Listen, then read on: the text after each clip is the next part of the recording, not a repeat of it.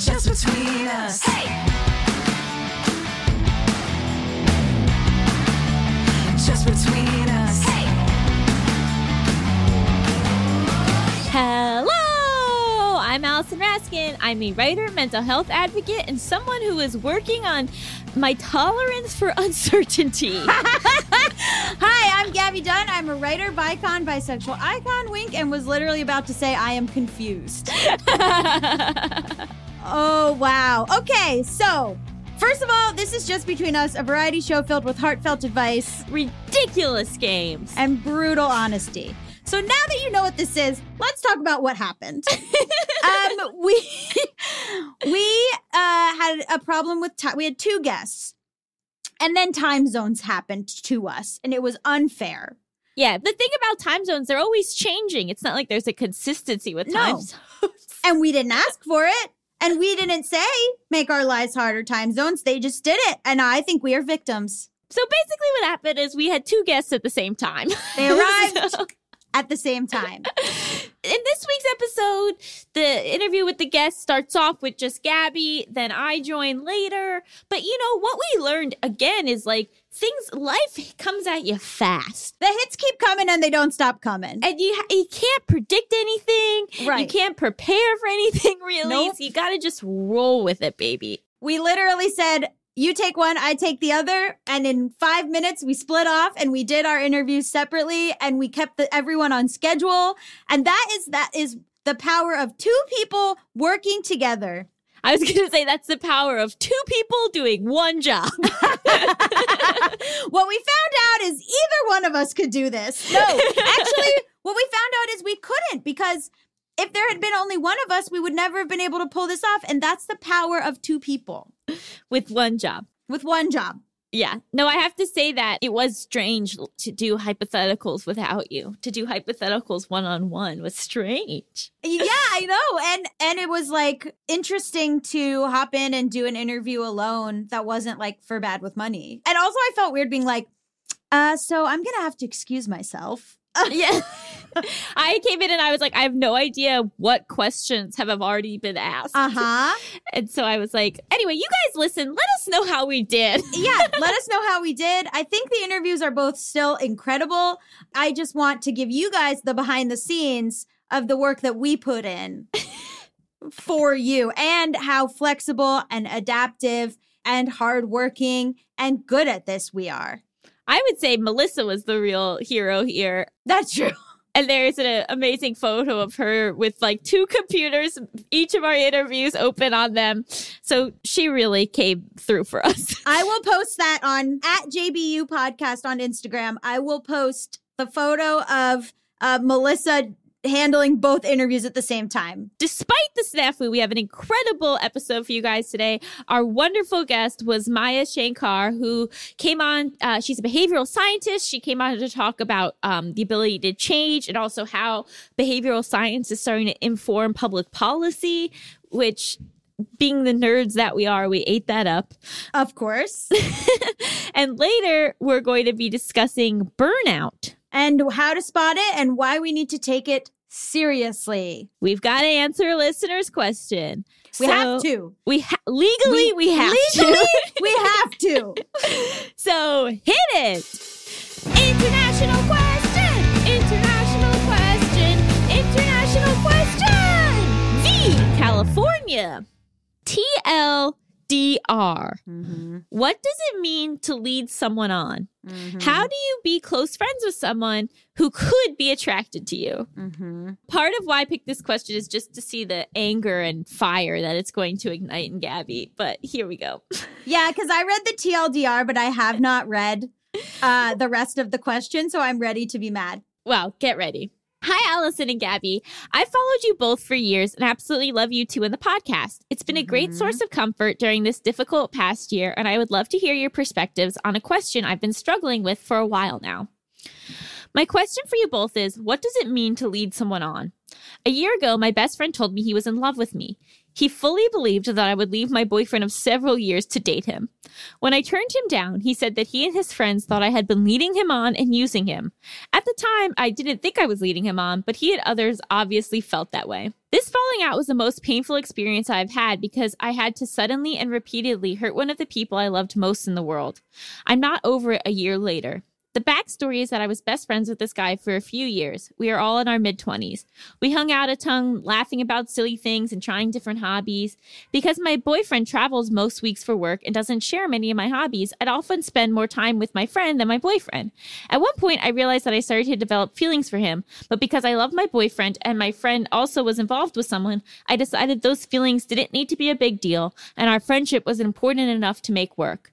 So I set my own personal boundaries, no physical affection, always inviting both my boyfriend and friend to events, making sure my boyfriend knew how much time I was spent with my, spending with my friend, and naively thought things were good. From my side, I thought of him as my best friend and didn't think our friendship was romantic. From his side and the side of his housemates, they thought I clearly wanted to date him because I hung out so much and I was just building courage to leave my boyfriend. My initial reaction is that's unfair. Spending a lot of time together is not a promise of a relationship, but I also know I handled the situation imperfectly. The big thing I handled poorly is that over time, I avoided talking about my boyfriend to my friend.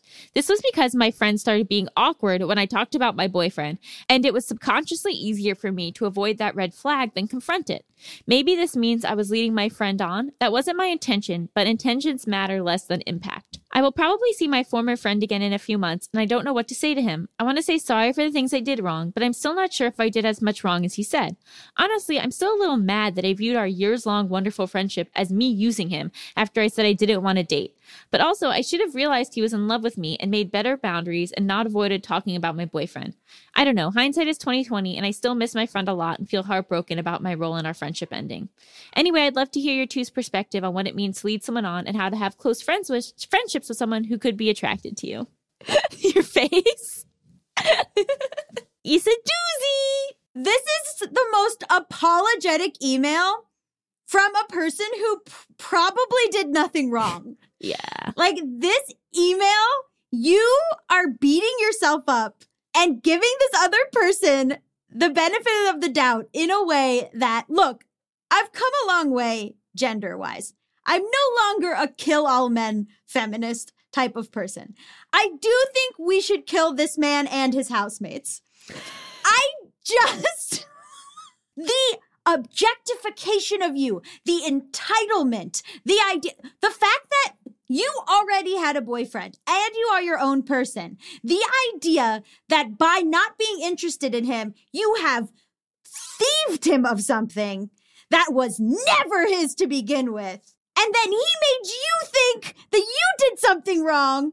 This has become so twisted. You were wronged by this person. This person wronged you. Yeah. And now you're coming crawling to your favorite podcast saying, Oh, I don't know. Well, did I do something wrong? I did this bad and I did this bad. No! Read this back. Print this out. I want you to print out this email you just sent us. I want you to put it on on big, you know, like like cue cards for a TV show. I want you to go to Kinkos and I want you to print it out that big. and then I want you to read it out loud to yourself. And then I want you to stop and then I want you to read it out loud to yourself a second time. And then I want you to look in the mirror and say, "Self, what?" Yeah. I am so glad that I didn't that I didn't know the full extent of this email that I just read the TLDR. I I'm about to flip my desk. I love to pick ones that just I know will get you riled. It's so fun. I am so angry. Let's okay. Let's break it down. There's a lot here. I think in this specific example, the it, the real issue here, because I think that people get confused. I think that close friendships can be confusing, but his reaction is the most illuminating part of all of it. Oh, the entitlement. Well, uh, you turned me down. Well, me and my housemates said that you you actually liked me. Oh, I'm so glad we pulled John, Joe, Fred, and fucking Daniel. And now, based on the the polling data, like a fucking game of Family Feud, uh, we have decided that you must now leave your boyfriend and be with me. Who gives a shit what fucking David, who doesn't even know how to properly wipe his ass, thinks? He lives with this guy. He doesn't have a say. I'm so mad. I'm so mad. But I also totally, totally understand why V is blaming. I'm I'm not sure, but I'm going to say herself. And like it's also like whenever you hurt somebody that you care about, if you are like a person you know, with empathy and with the ability to feel guilt, like it's very normal to question, like, oh, I must have done something wrong here. What did I do wrong here? And it feels really yucky to hurt somebody. But in this case, like this, you didn't do hmm. anything wrong. for V to say, well, I stopped talking about my boyfriend as much. Like, do you understand? Like, to, for someone to be like, oh, well, they stopped talking to their boyfriend about their about their boyfriend as much, so they're clearly in love with me. The level of delusion. I will say, like, moving forward, right? Uh, If you have a friend who is sex- sexually attracted to whatever identity, gender identity you, you are, and you feel like they are getting weird about your romantic partner, Yeah. This is a learning opportunity, right? So maybe if you found yourself in this situation in the future, you would maybe say, Hey, when I bring up so and so, you seem to like blow it off or you seem to get annoyed. Like, what is that about? Mm-hmm. And it might just be they don't like your partner, mm-hmm, but it might mm-hmm. also be the result of feelings of jealousy or weirdness. And so maybe this is like a cool learning opportunity of like maybe discussing this stuff more out on the open and like obviously you didn't do anything wrong in that it wasn't like you were anything other than friends with this person. That's what I'm saying. Like the okay, what happened was you didn't want to date someone. And that person took that as you have done something to them. Or like they expected there to be a dramatic change in the dynamics of the relationship. And you can't get mad at someone when dynamics in the relationship don't change. Like, you know, like you were mm. established as a friendship. You mm-hmm. can't then be mad that it didn't turn into something else. And you should be V, you should be mad that you spent so much time with someone who ended up viewing you as an object. You should be upset that you invested friendship and you spent time with and trusted and loved and had a relationship of friendship with someone who then ended up treating you as disposable, who then ended up treating you as an object that they were trying to win that they didn't get to win and so they don't care anymore. It would be one thing if he was like, look, I just have, I can't be friends with you right now because I just have a lot of feelings or whatever. But this behavior is not one that shows that he cares about you as a person. And that sucks. That's a thing that happens to people sometimes. And it just like sucks to realize that the whole time that you've spent being friends with this person was they were waiting for the day that you would fall in love with them. I mean, I had a very similar experience where I had a good guy friend. And when I broke up with my boyfriend in my early 20s, I had to have this conversation with him where he was explaining that it didn't make any, that he had like assumed that we would be together. And I had to be like, what? like, Yeah. he like, ass- like, it was very, it was different because I had broken up with my boyfriend, but like, he was like, yeah, like he like couldn't believe that I that the next step in my life wasn't me dating him. the only reason this is the this is the seeing you as an object and autonomy. The only reason that you are not together is not because you, Allison, ha- don't want to be with that person or can make decisions ultimately about your own life. It's because you're stuck with this boyfriend. Ugh. Oh, I'm so mad. I also like. I just think that you are going out of your way to be like, here's what I did wrong, when like all you did was like exist as a human being. I think it is a mistake though to say like you can't learn anything from this and that. Like, you know, like I think that this is like definitely an illuminating thing that happened in your life, right? So even if you didn't do anything wrong, you can still think about like moving forward you know, being more explicit about boundaries. And it sucks that that even has to happen. Well, I mean, look, I think at one point she said she did have feelings for him and she wasn't talking about her boyfriend and like, you know, like I, look, I get it. I've I've had close relationship with a guy where it was confusing for me as well. And like, you know, but I think that like a thing that we never like talk about is like we need to like talk about our feelings with our friends. Mm-hmm. you know, and mm-hmm. like I've had friends where like they've expressed interest in me and I've been able to be like that's not I'm not that's not how I feel and then the friendship's been able to continue f- Mhm. you know for a certain amount of time or, or however you know but Mhm. like I, I think that there is like this deep-seated fear about like if you feel like something is off in a friendship that you should just like avoid it and not talk Mhm. about it. But i wonder if this is like an opportunity to be like in the future if i feel something like this like maybe i will address it more head on. But that's not to say that that wasn't your fault for not doing it before. It's more just like a learning opportunity. Like how i have learned that like if i get engaged again i'm going straight into couples counseling. You, V, baby, you did nothing wrong.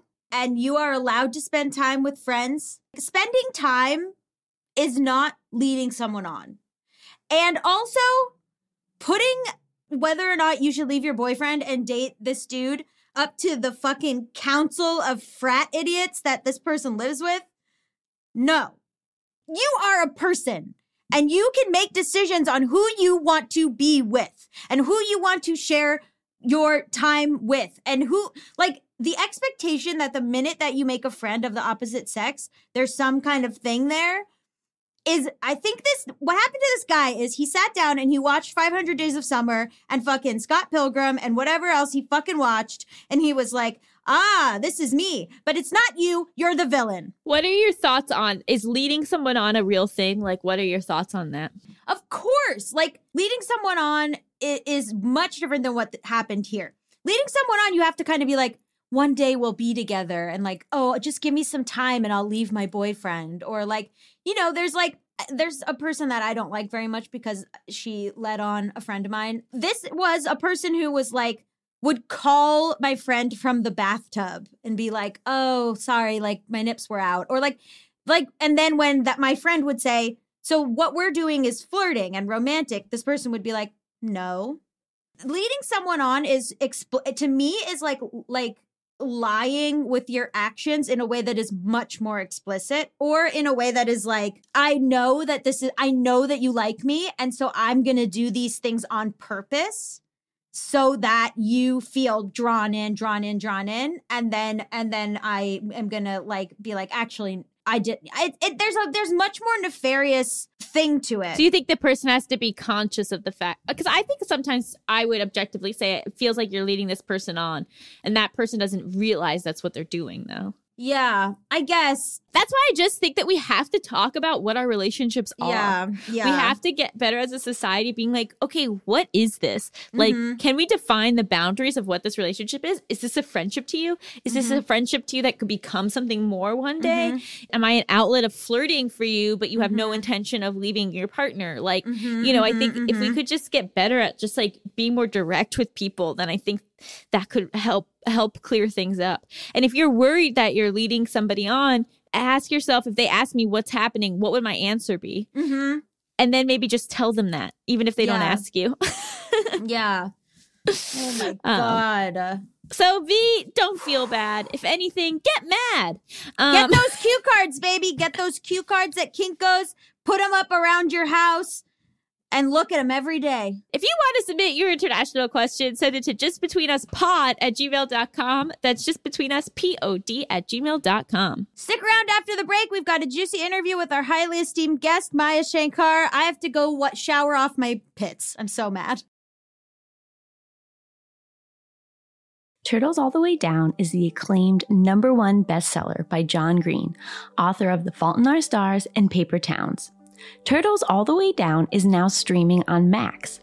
NPR named the novel a, quote, sometimes heartbreaking, always illuminating glimpse into how it feels to live with mental illness. Aza Holmes never intended to pursue the disappearance of fugitive billionaire Russell Pickett, but there's a $100,000 reward at stake, and her best and most fearless friend Daisy is eager to investigate.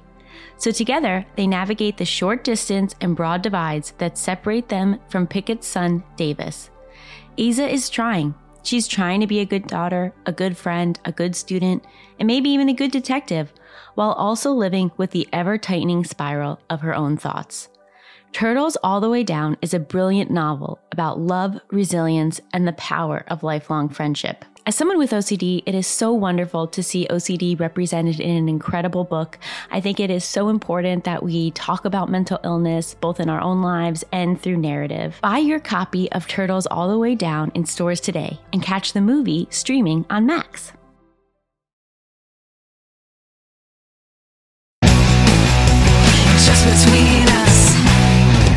Back to Just Between Us. It's time for the juiciest, most scandalous, controversial segment known to all of podcasting Tough Questions. This week on the show, our guest is Dr. Maya Shankar. Maya is currently the Senior Director of Behavioral Economics at Google and is the creator, host, and executive producer of A Slight Change of Plans, a podcast with Pushkin Industries. Hello, Maya. Hi, Gaby. It's great to be here. Thanks for having me. Oh, your your bio is so impressive uh, that I had to try to get it out all in one gust of wind. Thank you. So I wanted to ask, um, what does it mean to study change? Yeah, so I'm a cognitive scientist and I basically study how the mind works, how we make decisions, how we develop our attitudes and beliefs about the world, how we come to be the people that we are. And a large part of that involves how it is that we change as humans. And that might mean, you know, changing personalities. It might mean changing our minds. It might be learning how to change other people's minds. There's, you know, it's a huge umbrella category. Um, but my fascination comes from how it is that our, our minds work in general. And, you know, no one in this world is immune to change. And so that can be a big part of my research. So, what do you mean by change personalities? Oh, uh, when it comes to, I mean, as we get older and child psychologists will study the way in which personalities develop over time and how big life moments can change change some of those traits over time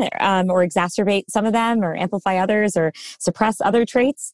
But in particular with my podcast a slight change of plans i'm really looking at how really big life moments can affect people and their perception of the world and how they think about their own identity, how they relate to the world, the types of behaviors they might want to see encouraged within themselves. Mm-hmm. And so th- that was the motivation for for this podcast because I think at the end of the day, you know, as humans, we've all experienced a big change in our lives, right? Mhm. Changes that can sometimes split our life into a before and an after. And there are moments where it's hard to even recognize who we were before that big change.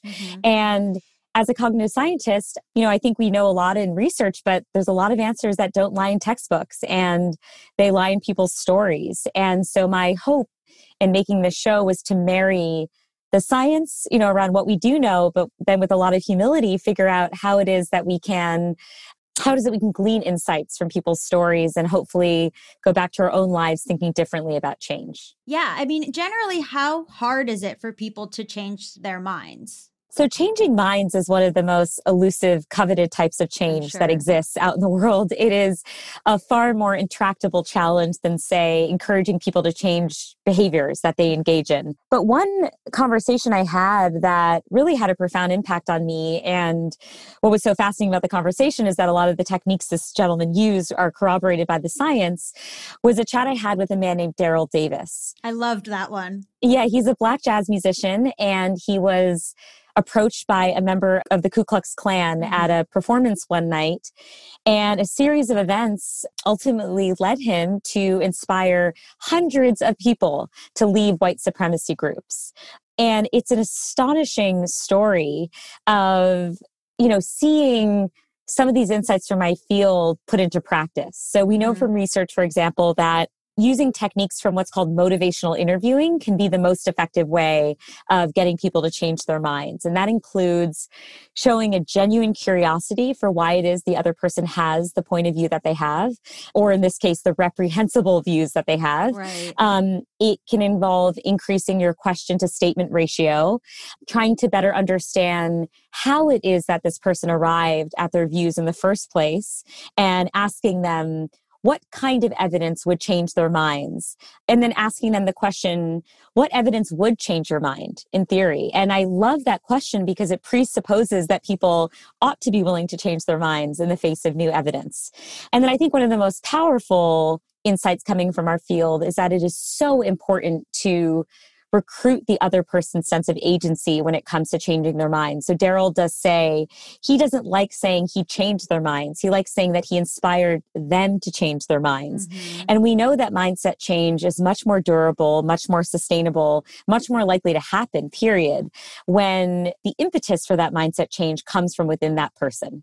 Um, so anyway, as I was interviewing him, I was noticing that so many of the techniques that he used in his life, you know, that he just stumbled upon naturally, he's brilliant human being, are things that bear out in the science. And it was um, an extremely inspiring conversation and just gave me hope about the fact that if people with you know the most disgusting views can realize that they are wrong mm-hmm. and in this case you know, not only leave the Klan, but shut down whole chapters of the Klan that mm-hmm. they used to mm-hmm. lead, you know, maybe there is a lot of potential for for others to change their minds. Yeah, I loved that interview. How come it's so embarrassing to admit you've changed your mind? Yeah, it's true. We we assign a lot of pride to our views and the reason for that is we tend to attach our attitudes and beliefs and our values to our core sense of identity. Mm-hmm. So when we, we admit we're wrong in many ways, we might be threatening our sense of self and the people that we think we are. Now, what's interesting from the research is that we find that when you admit you're wrong, you actually gain a lot of credibility with others. We shouldn't be nearly oh. as afraid as we are to share that we're wrong. There's a lot of a growing research showing that showing some vulnerability, showing weakness can help build trust and and show credibility. And so I want to get that message out further because I think if we can create a culture in which we are all willing to show that we are wrong, it'll lead to a better society. And I think it will allow us to take more pride in being wrong. You know, I, I had a conversation with Adam Grant for my show, and I think he said something like, you know, the faster you can admit that you're wrong, the faster you can uh, learn to be right. and I love the True. way that that's said um, because obviously, you know, when we're wrong, we're, we're laboring under misconceptions about the world, and, and that's not a good thing. You know, you've interviewed a ton of people on the show, and like, have you noticed any similarities between people who are particularly adept at changing? So there's this concept in cognitive science called identity foreclosure, and it refers to the fact that, especially in early adolescence, that this can persist through adulthood. We can get really fixed in our sense of identities and not be willing to explore other identities we might have in the world. And that can be stifling and limiting and uh, lead people to not grow into full round, well-rounded people. And so one theme that I've seen across my guests on the show, people like Hillary Clinton and Tiffany Haddish and Kacey Musgraves and Tommy Caldwell, and a bunch of folks that I'm just fascinated by in general, whose names you might not recognize but have incredible stories, is that they all have been willing to see their identities as more malleable um, than they otherwise might have. Some of them learn through their change to see their identities as more malleable, and others just naturally were willing to see their identities as more malleable. And I find a lot of resonance in that because in my personal life, um, I was a budding concert violinist starting from the time that I was six years old and was on the fast track to hopefully going pro. And then when I was 15, I had a sudden hand injury that derailed my career. And I definitely fell prey to the threats of identity foreclosure. I remember thinking, oh my gosh, what, who am I without the violin? This is so core to my identity. And then in that moment, I was forced to see my sense of self and my self identity as more malleable. And I think that served me really well as I've gone through my life and ex- have experienced so many other twists and turns.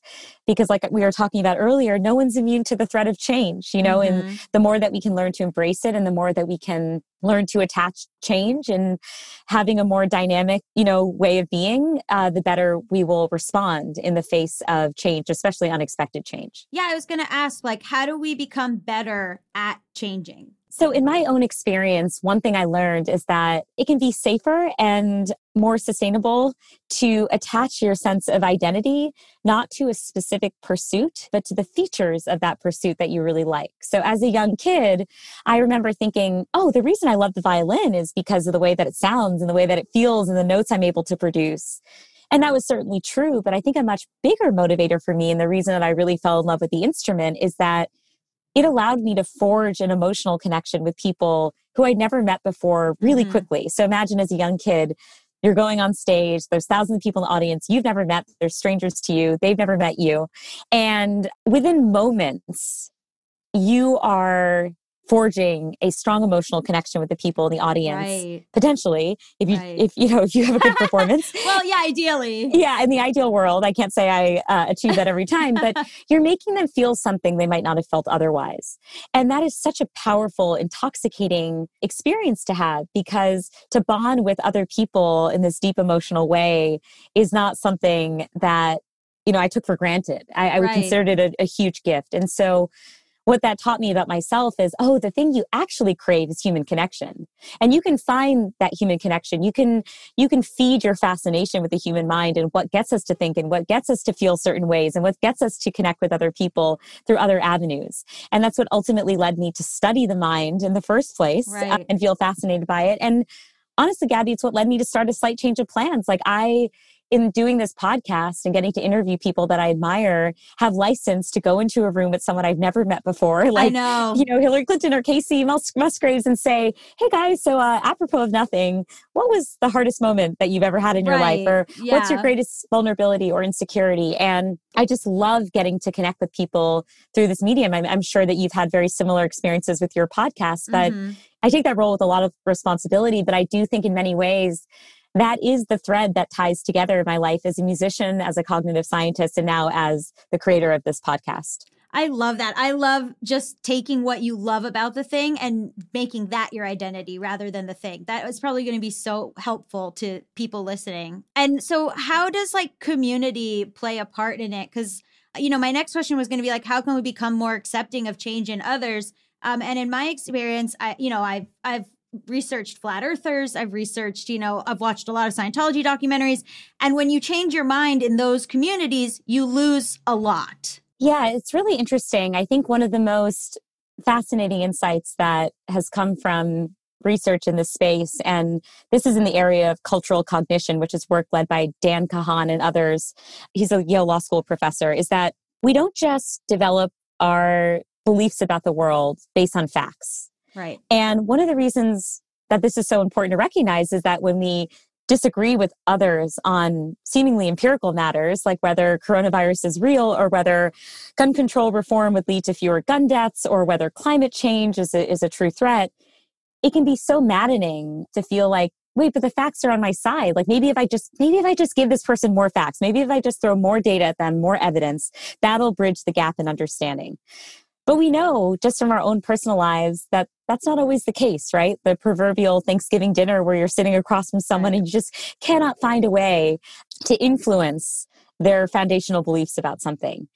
And the reason for that is we develop our beliefs about the world in large part due to our group identities right it has tribalism you know at its core and so what that means is you know we look to our group identities and the values that that group carries and holds in order to figure out what we care about what matters to us and what we believe. And I think this is such an important lesson because as you can imagine, you know, sometimes I can think I can get exasperated and say, it's just a damn piece of cloth, just wear a mask, like it'll keep you safe. Um, but you know, the greatest empathy builder is understanding why certain people might not wear a mask, which is they feel in some way that it might threaten their group membership, right? That like their this thing they hold sacred to them is is under threat in some way. And I think when we understand that, then we can design better solutions for how it is that we try to effectively change people's minds, which is going at it through other means. how does uh stuff like that like behavioral science and studying change how does that affect your work in public policy Oh, yeah, it was so relevant to public policy. So let me share the story of how I even got involved in public policy, because I think this will illustrate the role that cognitive science and behavioral science plays in the experience that people in this country and elsewhere that the US government partners with serve. So I had heard that the federal government was offering a school lunch program to low income kids at a free or reduced price.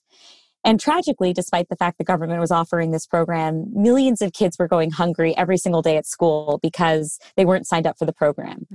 When the government did a behavioral audit of this problem, what they realized is that there were behavioral factors that were really depressing participation in a way that wasn't ideal. So the mm-hmm. first was that the form, the application process was extremely burdensome. You know, put yourself in the shoes of a single mom who's, you know, doing three shifts to make ends meet, you know? Mm-hmm. And now we're asking her to fill out this extremely complex, burdensome form that requires multi- accessing multiple tax documents and getting it back to the government on a certain date. And if there's any misinformation in the document, you fill out any inaccurate, you know, if there's any inaccuracy, you might face a penalty. It's a lot to ask of someone. Right, of course. And second, there was a stigma associated with applying for the school lunch program. So when I was, when I ultimately ended up in the Obama White House, I talked with principals who were saying, you know, these parents work really hard. They don't want their kids relying on the government. So what the government did is they leveraged a powerful insight from behavioral science called the power of defaults. And what they ultimately did is they changed the program from an opt-in program to an opt-out program yep. by leveraging existing data they had on these kids and automatically enrolling all eligible kids into the program. Perfect. And as a result of that one small change in policy, 12 and a half million more kids were now eating lunch at school every day who had not previously. And that was such a beautiful, emotionally evocative example of using behavioral science to take a program that was extremely, you know, effective and well designed. The meals were very nutritious, right? On an implementation perspective, it was a great program. But there was that final mile problem, which is just wasn't getting into the hands of the families that we needed it to get in the hands of. You know, it's still preserving full agency and freedoms, right? Parents can definitely choose to unenroll their children if they don't believe it is a good fit for their families. But the default is that they're enrolled. And so I remember being so inspired by this example. The work was led by a professor named Cass Sunstein, who wrote the book Nudge, which is a seminal book in our space and articulates the promise of behavioral science in the public policy sphere. And uh, ultimately, that's what led me to go into government. Wow. Do you think a similar thing would work with voting? Like an opt in? I mean, opt-ins could be very powerful, right? Um, what we find, for example, is when it comes to organ donation, you know, if you look at countries that have it as the default that folks are organ donors, you know, when you go to get your driver's license or whatnot, that's the default and you have to opt out. You do find significantly higher rates. We certainly find in the retirement savings space that when companies automatically enroll employees into retirement savings mm-hmm. spaces and they simply have to take an act if they don't want to enroll, you know, you see sky high participation rates. So we certainly know the power of defaults. The question is, you know, how to implement that across the public policy space where there are lots of different considerations at play. So let's say you are a person and you feel that you've done a lot of work on yourself and you've changed, but you want to let other people know that or you feel like people like in your family are not giving you the credit or whatever is there a way to deal with that or is there some way the science has been like this is the best way to show those around you that you are different now I look, I think it's a very idiosyncratic space. So there's certainly no one size fits all. I guess the only thing I would say to that is making sure that your actions and behaviors and words align with the the new identity that that you're taking on. I think the potentially related piece of scientific research related to your question is in the space of identity priming. And it refers to the fact that we tend to align our behaviors and actions to our existing social identities or our aspirational social identities. And when we give labels to ourselves, that can be helpful if it's a positive label that we aspire to be, right? Like if I, I was like, hey, Gaby, you're a voter, you know, hey, Allison, mm-hmm. you're a really charitable donor to the Red Cross, right? We can, we find in research that priming for those identities can have a really positive and at times very pro social effect and lead to really positive repeat behaviors.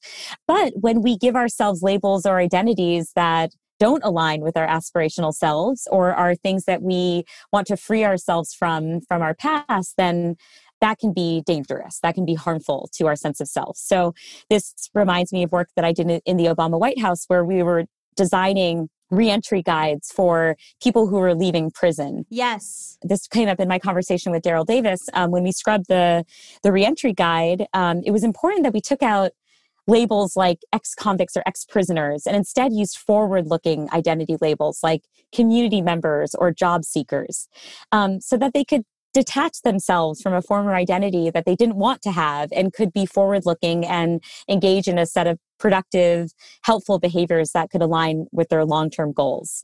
So I do think it's really important to make sure that the labels we use for others and to your point gaby like to ourselves when we've gone through a big change are, are really important. And actually this came up recently. I i flew to la for an interview for jay shetty's podcast on purpose and he was telling me about how he was this rebel kid in high school and you know he was the guy who was always trying to make people laugh and when he went to college he wanted a reset point. You know he didn't want to be that rebel who was always getting into trouble and and experimenting with drugs and whatnot and I think the fact that he was given this fresh start was so helpful because I think because he had been given that label in high school, he would have felt pressure almost to uphold it, you know, to like to act in ways that continue to align with that. And so this leads me to just one more point on this topic, which is it, it, it relates to a concept in cognitive science called the fresh start effect.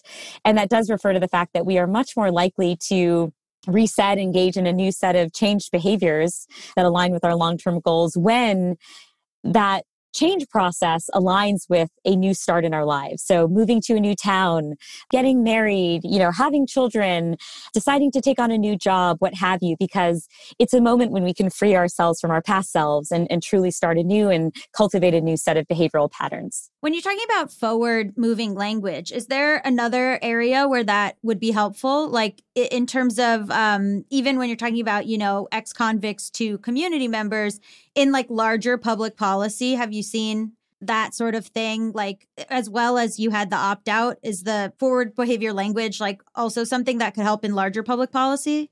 Yeah, I mean, identity priming is just, it invokes a core feature of human nature and human behavior. So, anywhere where you find that people are looking to break from their past, or as I mentioned earlier, they're looking to stay consistent with their past because they're really happy about aspects of the way that they behaved, it can be really helpful to invoke identity priming. Like, how much of the brain do you feel like you understand? Because I think, you know, because I it's such an interesting part of the cognitive field, behavioral science, and all of it. But it's also like I feel like there's so much we don't understand about the brain. So, how do you approach that? Yeah, I mean, it is an extremely humbling experience to study the human mind. I would I argue there's a lot more we don't understand than what we do understand. But I have been really in awe of the scientists in this field who have generated really profound working models and then validated that with empirical data about how it is that our minds work. And as I was talking about with Gaby earlier, how we can achieve the most coveted types of change, like inspiring others to change their minds or inspiring ourselves to change our minds. In some sense it's like an impossible question to ask it's like the question of how much do we how much do you know about the mind? We don't know the full range of things one could know about the mind. I mean that's kind of the nature of scientific inquiry.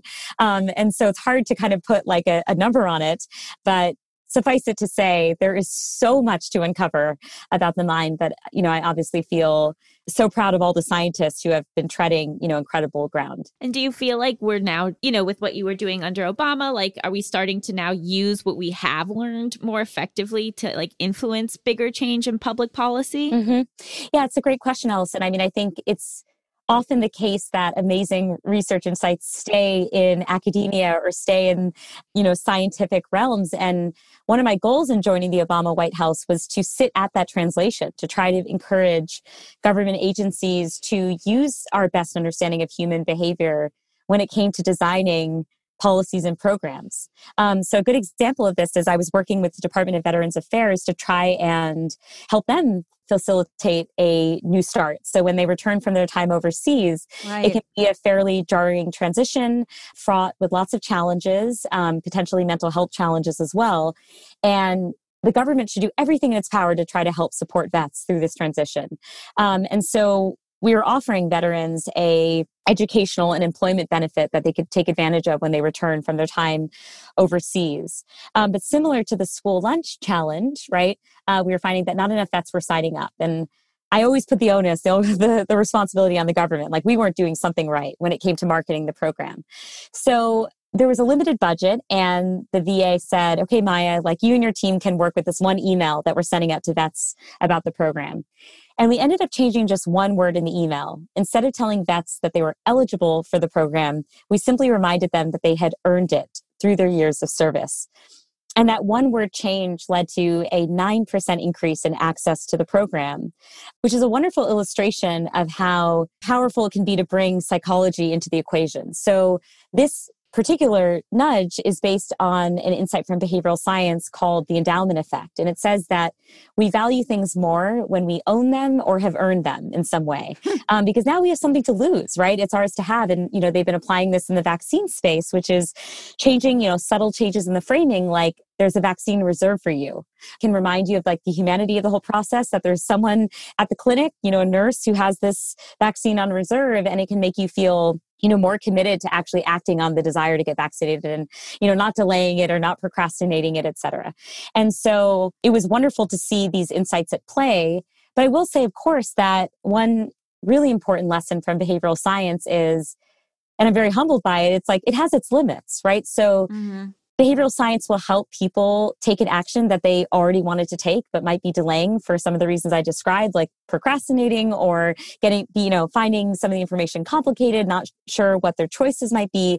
It's not going to change people's behaviors if they don't actually want to take that step um, and i think that's such a healthy part of the process which is you know you never want to move into a space where you're convincing a service member to sign up for a retirement savings plan when they don't want to you Mhm. simply want to use these nudges to help people align their behaviors with their long-term goals. But I'm sure you both know how hard it can be to align your current day actions with your long-term goals because we fa- we face so many temptations day to day, right? Yeah, no, I'm perfect, Maya. Yeah. I'm a perfect person.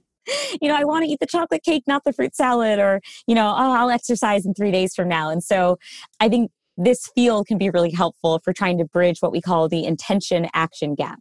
Mm-hmm. And do you feel like we, as a country, sort of messed up what our approach to masks and our approach to this pandemic in a way? Like, if we had used better language, if we had like, like, kind of used more what we'd been learning from behavioral science, do you think it would be we could have been more effective at having people protect themselves better? Yeah, it's a good question. I mean, look, everyone was doing the best they could. You know, we were in a state of global crisis. So, I would say one person was not doing the best that he could. yes, I I, completely agree with that. There were times where I wanted to pull my hair out, in fact, when it came to certain political leadership saying absolutely insane, insane shit. Mhm. Um, but aside from that, I think it is really unfortunate that public health matters have been politicized. I find that to be a total tragedy. What we do know is that the messenger can really matter. I have seen research, and I do believe this to be true, that if we can get more of these messages coming from public health officials, doctors, medical professionals, rather than politicians, that can be a much more effective way of getting people to change their minds.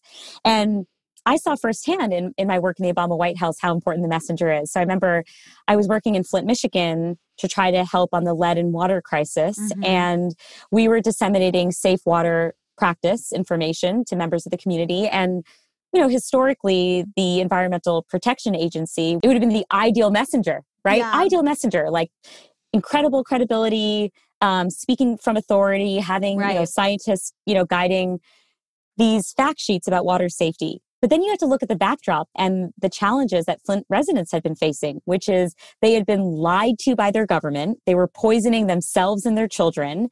And it was really important for us to take that into account when it came to who the messenger should be.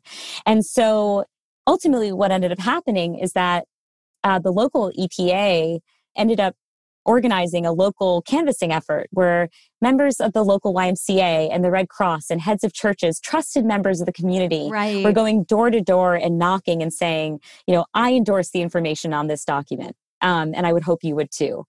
And yeah, I just think that's a good example of just how important it is that we make sure that the best information is coming from from the right folks. Um, so when Mhm. it comes to COVID, I would, you know, other public health crises, I hope we can do the best job we can to depoliticize things whenever possible, especially when they're just matters of health. yeah. Can you sort of explain the concept of choice architecture? Yeah, I mean, in fact, we have hit on many of the themes though, because choice architecture refers to the idea that when we are presented with some set of options, there is a default architecture that exists within those choices. So in Texas, they found that when a candidate was listed first on the ballot, that candidate garnered a 10 percentage point boost in vote share. So that is a choice architecture, right? It is is implicitly affecting your decision making in in ways that it shouldn't. And so a nice helpful nudge, you know, something that's, you know, helping prevent that default from being too powerful is to randomize the order of candidates' names across ballots. And they do do that um, in a lot of places. Wow. And so, yeah, there's a lot of choice environments. Like, you know, you go to the supermarket and you know, maybe the fruits and vegetables are a little farther back, but the snack items are, you know, closer to eye level and on the top shelves or whatnot. It's wild how much we are just like being marketed to and falling for stuff all the time. Yeah, I think transparency is the antidote here, right? I mean, I think we should always understand the ways in which we're being nudged. Um, but like I said, at, at, a minimum, at least we know that all of these, uh, a nudge definitionally is choice preserving. Um, so that's an important part of the, the social contract we have with others. And like, how do we weaponize these tools for good? Right. Mm-hmm. So, how do we take what we know works and make it so that it's for like social good mm-hmm. potentially. Mm-hmm. Yeah, in many ways again that was my goal when working in public policy was to make sure that we were purposing these insights to help veterans and low income students and pregnant women and people overseas uh, who are in a state of crisis or those in the middle of wildfires or going through the opioid epidemic like you name it uh, you know we were working across a very diverse landscape well, thank you so much for coming on the show. I really appreciate it. Where can people find out more about you and your podcast? Yeah, so my podcast is called A Slight Change of Plans. It is all about how people have navigated extraordinary changes in their lives and the ways in which they changed as a result of those changes and, and new reflections they might have had. Um, and you can find it on Apple, Spotify, iHeartRadio, mm. wherever you find your podcasts. I really enjoyed it. It's a good podcast. Everyone should listen to it. Thank you so much to Maya, who unfortunately didn't have time to play America's favorite game show, Hypotheticals. So we have a pitch hitter, everyone's favorite producer, Melisa, here to play, ready to win. Are you excited, Melisa? Yeah, I'm always excited. I haven't played this in a very long time. I think since my last episode during our first incarnation of yes. me producing. So I'm very excited about this. So, since you know how it works, obviously, I will just explain for the listeners that Hypotheticals is a game show where I give hypothetical situations. My contestants can ask any clarifying questions that they have, and then I arbitrarily decide if I like their answers. Sweet. Okay. So, it'll really just be who do I like more today, Gaby or Melisa? okay, so our first game is America's most favorite game show. Would you stay with this cheater? While at a baseball game with friends, your partner of 16 years gets put up on the kiss cam. They instinctively lean over and make out with your friend who is on the right side of them, tongue and all, as the stadium cheers. You were sitting on the left side. Would you stay with this cheater? They said that um, the way that the camera was framed, you were in the shot, and instead of just thinking to lean over and they would track them, they just went for the person that was in the shot. See, that was going to be my question. How was it framed? You know what? I'd stay. I'd also stay. Really? I would leave in this one. I would stay because I would want my friend to be embarrassed. Oh, but why did the friend? Why? How, how involved was the friend in the kiss? Very. Very it was involved. heated. It was a heated makeout sesh, and you were sitting right there. Like I almost like feel like it's like a hilarious prank. Like that. That would be a funny prank. I would. I would like to see it. So. so I would stay. All right. Not the answers I was expecting, but I'll take it. this is the type of prank where like my sense of humor is bad. And so like I'm like, that's funny. Yeah. But it's like not funny, but I'm like, that's kind of funny if they like then they both turned to me and they were like pranked. you know? I think it's great. You know, everybody's being close. Unfortunately, six months later, they do leave you for their friend. And when you act surprised, they're like, you should have seen this Wait, was it their friend or my friend? Your friend. It's a mutual it's friend. a mutual friend. Okay. Yeah, well. but they leave you for that person. Interesting. And then at their wedding, they play that video. I, I'm not even in the frame. I'm not in the frame. Doesn't matter. Who cares? okay, our next game. Are you a terrible parent? Uh huh. Your child, 12, doesn't drink enough water. So you start to add a lot of salt to their food so they can feel more thirsty and drink more. Are you a terrible parent? Yes. I mean, salt added salt. It's not it's not actually that bad for you. I think you're a terrible parent. You're like basically drying out your kid like a like a like a starfish. I have the picture of like when SpongeBob accidentally goes like up and he's like mm-hmm. like That's bad. Yes, it's bad. Like high blood pressure is a thing. Training your child already because salt is an acquired taste. So you're Yeah. training your your child already to have this acquired taste that they don't have to have for extra salty food. Like you're a terrible parent. Is the kid just walking around like this, like thirsty, thirsty? now I feel bad about myself because I thought, oh, this is a smart idea. Were you just literally checking with us to be like, but do you think I should do this? Why don't you just have them incentivize them to drink more water? Like get them a cool water bottle or do a thing like a chart on the wall that's like you get to color in how much water Mhm. you've had. Put a little bit of like fruit in it. Covering their food in salt? It's bad. Salt's bad. Salt isn't as bad as you think it is. What'd you do? You Googled salt? But the thing is, it's like if you don't put a whole bunch of or salt on your food for a long time, or like for even like a month or so, you don't miss the taste of salt. So like you're uh, you're making no. them become accustomed to what a salty food is. So anytime they eat anything, they're gonna want to add salt to it because they're getting used to the taste. I think that's what's been happening to me lately, and I'm glad we're having this conversation. I was gonna make a the price of salt um joke, but that's because that's the book that the movie Carol was based on. It's a very gay book. oh. I've been adding salt to a lot of things. I should stop. If you stop, then you won't miss it.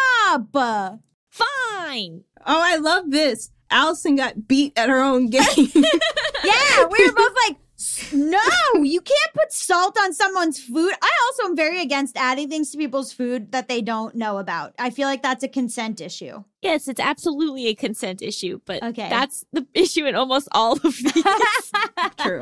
okay. Our final game. Is this a date? You have to see your ex at a friend's wedding and lament to your coworkers about not having anything good to wear.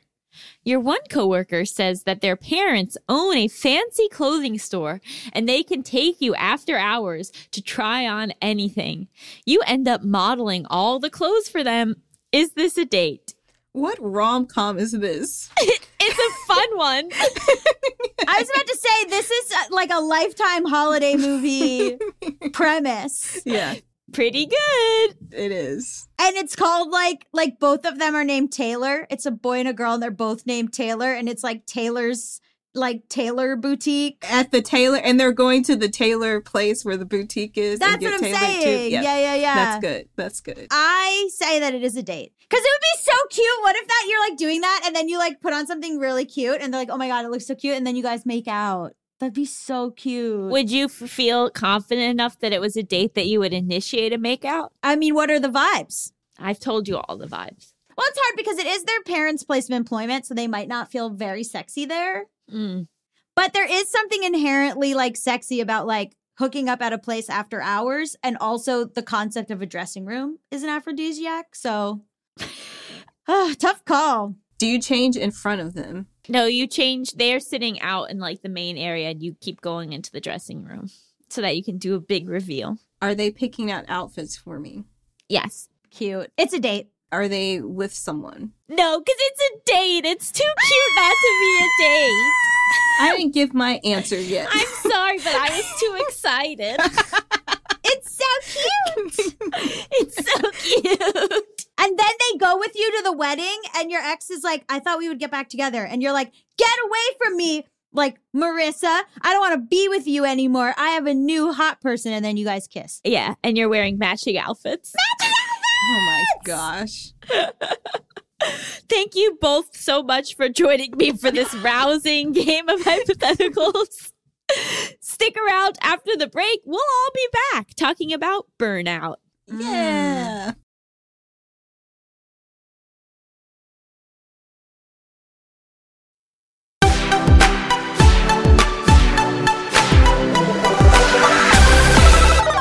Welcome back to Just Between Us. It's time for topics. X, X, X, X, X, X, X, baby.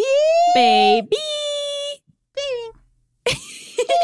so I wanted to talk about burnout because in, and like almost every single one of my classes, my teachers will have like a time where they're talking about burnout and how it's a real problem and how to notice if you're doing it and like the importance of self-care.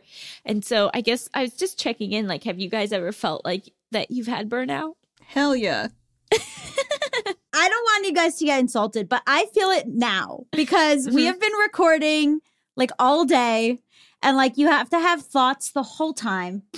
and like I and like normally like I'm a smart person. Like I'm a smart person, but like when I don't have to be smart, my brain is literally just going like beep beep bop beep boo boo beep bop. Like there's nothing there.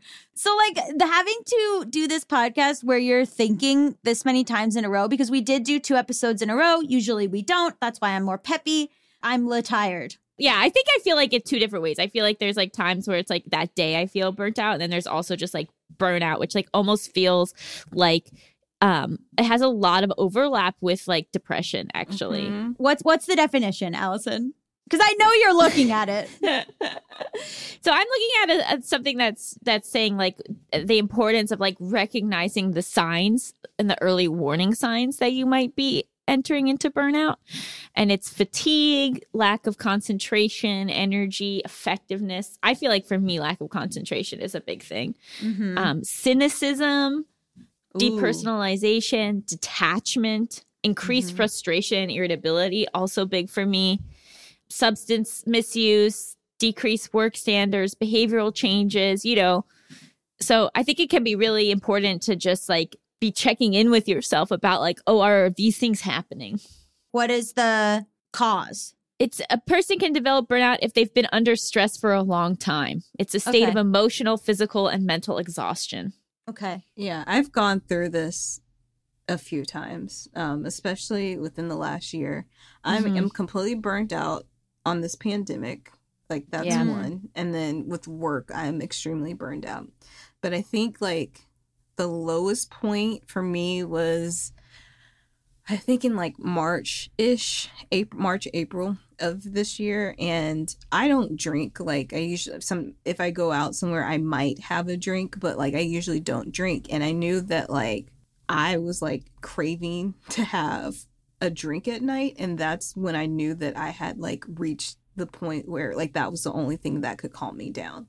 Mm-hmm. And so I was like, okay, I recognize this. I know what is happening and so I need to fix it. I think that's such a great example. Like, right? It's like when you see that, like, oh, I'm the, the normal things that are like I'm unable to unwind at the mm-hmm. end of mm-hmm. the day like you maybe you your normal coping mechanisms aren't working for you I'm definitely way more dependent on weed than I was before the pandemic big time but I don't think I'm alone. No, I was going to say, I think that's very common. My professor said that they're thinking of potentially adding burnout to the DSM.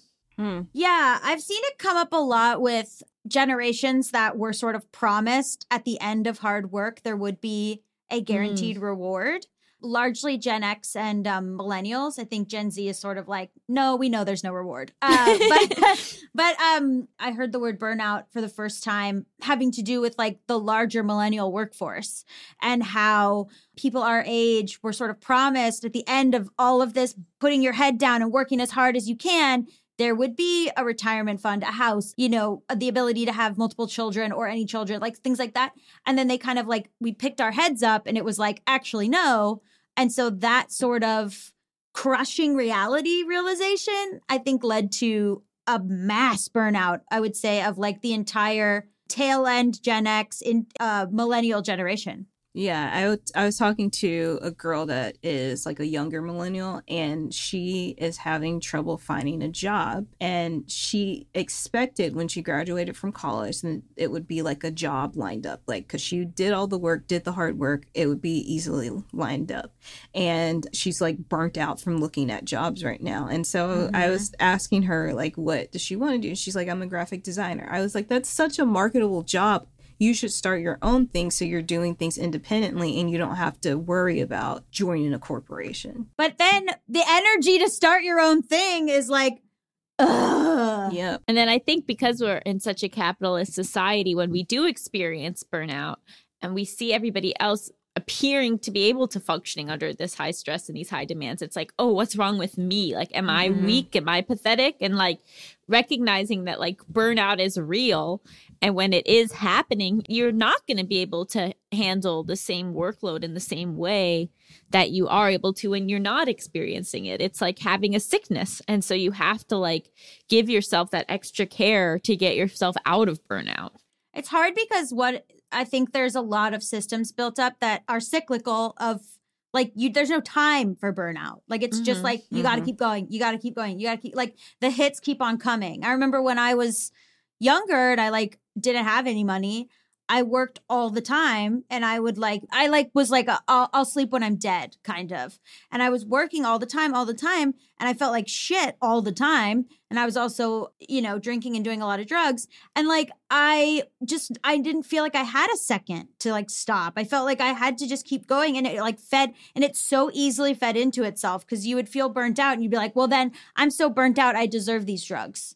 And then like it or like I need I need like something to keep me going or I need like, you know, I I I can't just come home after work. I have to find a second thing to do or whatever. And so like it kind of dovetails like you said with depression. It sort of dovetailed for me with like hypomania mm-hmm. and then like when i would crash i would still have to try to work during the crash uh, this woman julie fast who's a bipolar activist was saying like you still have to work through the burnout it's just like not gonna be your best work but you just have to get through it like only way out is through Yeah, but I also think you have to give yourself some extra support during that time. You know, I like know. how did how did you handle it, Melisa, when you had it a few months ago? I took a step back and evaluated everything that I was doing, looked at the work that I was doing, looked at what I was trying to do, like in my personal life, and I wrote down what was most important. And then I also just took like two days to just be with myself and not have any communication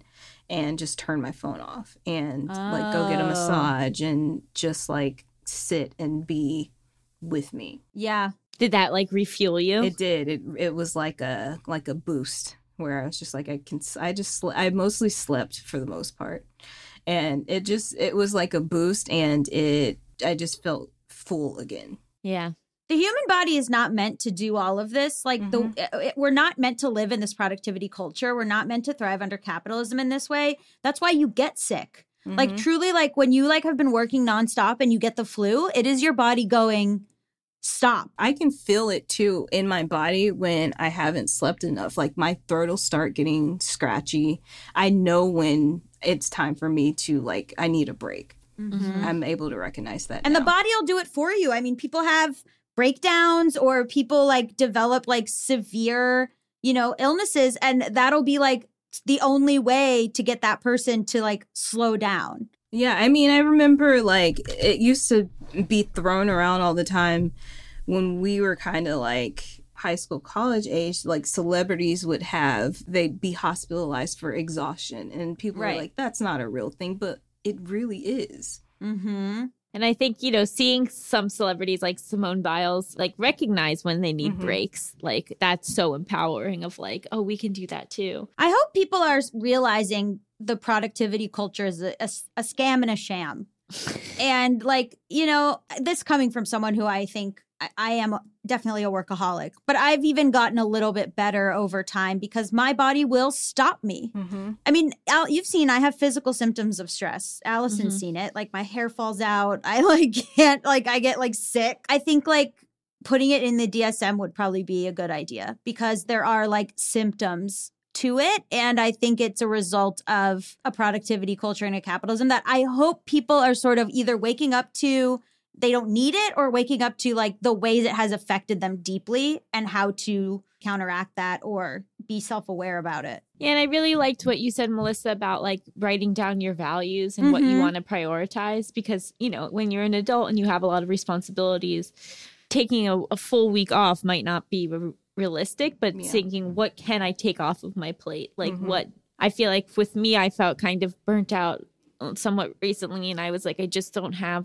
like, in terms of just like being involved in the news, like, I could tell I needed Yeah. a break from the news. I used to be so in like I'd wake up listening to like my Alexa when my alarm goes off, then the news like automatically mm-hmm. started after that. And so I've stopped listening to the news. I don't go on Twitter as much. I don't really go on Instagram as much. I still I love TikTok. So I like that. But um and I see I find that as like a relaxation time is mm-hmm. TikTok. But I also have it timed. So I'm only spending like 45 minutes on it a day.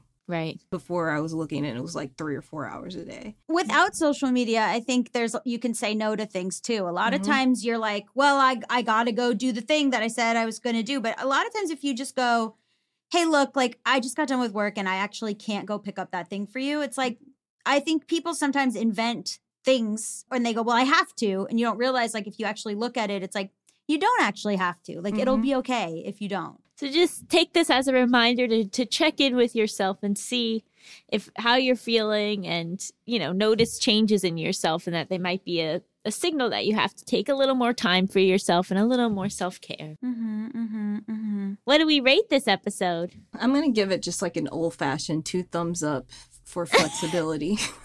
Two thumbs up for flexibility. I will also give it two thumbs up for flexibility. I'm going to give it three toes for flexibility. I'm a foot person. Come on. But out of what? Three toes out of two toes for flexibility. Wow. And whatever wow. three toes you're thinking of, that's right. Okay. Okay, well, thank you to Maya Shankar for being our guest. Just Between Us is a Forever Dog production hosted by me, Allison Raskin. And me, Gaby Dunn. Produced by Melisa D. Monts. Executive produced by Brett Boham, Joe Cilio, and Alex Ramsey. Brendan Burns composed our killer theme music. To listen to this podcast ad-free, sign up for Forever Dog Plus at foreverdogpodcast.com slash plus. Check out video clips of our podcast on YouTube at youtube.com slash foreverdogteam. Or youtube.com slash justbetweenus And make sure to follow us on Twitter, Instagram, and Facebook at Forever Dog Team to keep up with all the latest Forever Dog news. Also at Allison Raskin, at Gaby Road, and at She Is Not Melisa. Three toes up. Forever.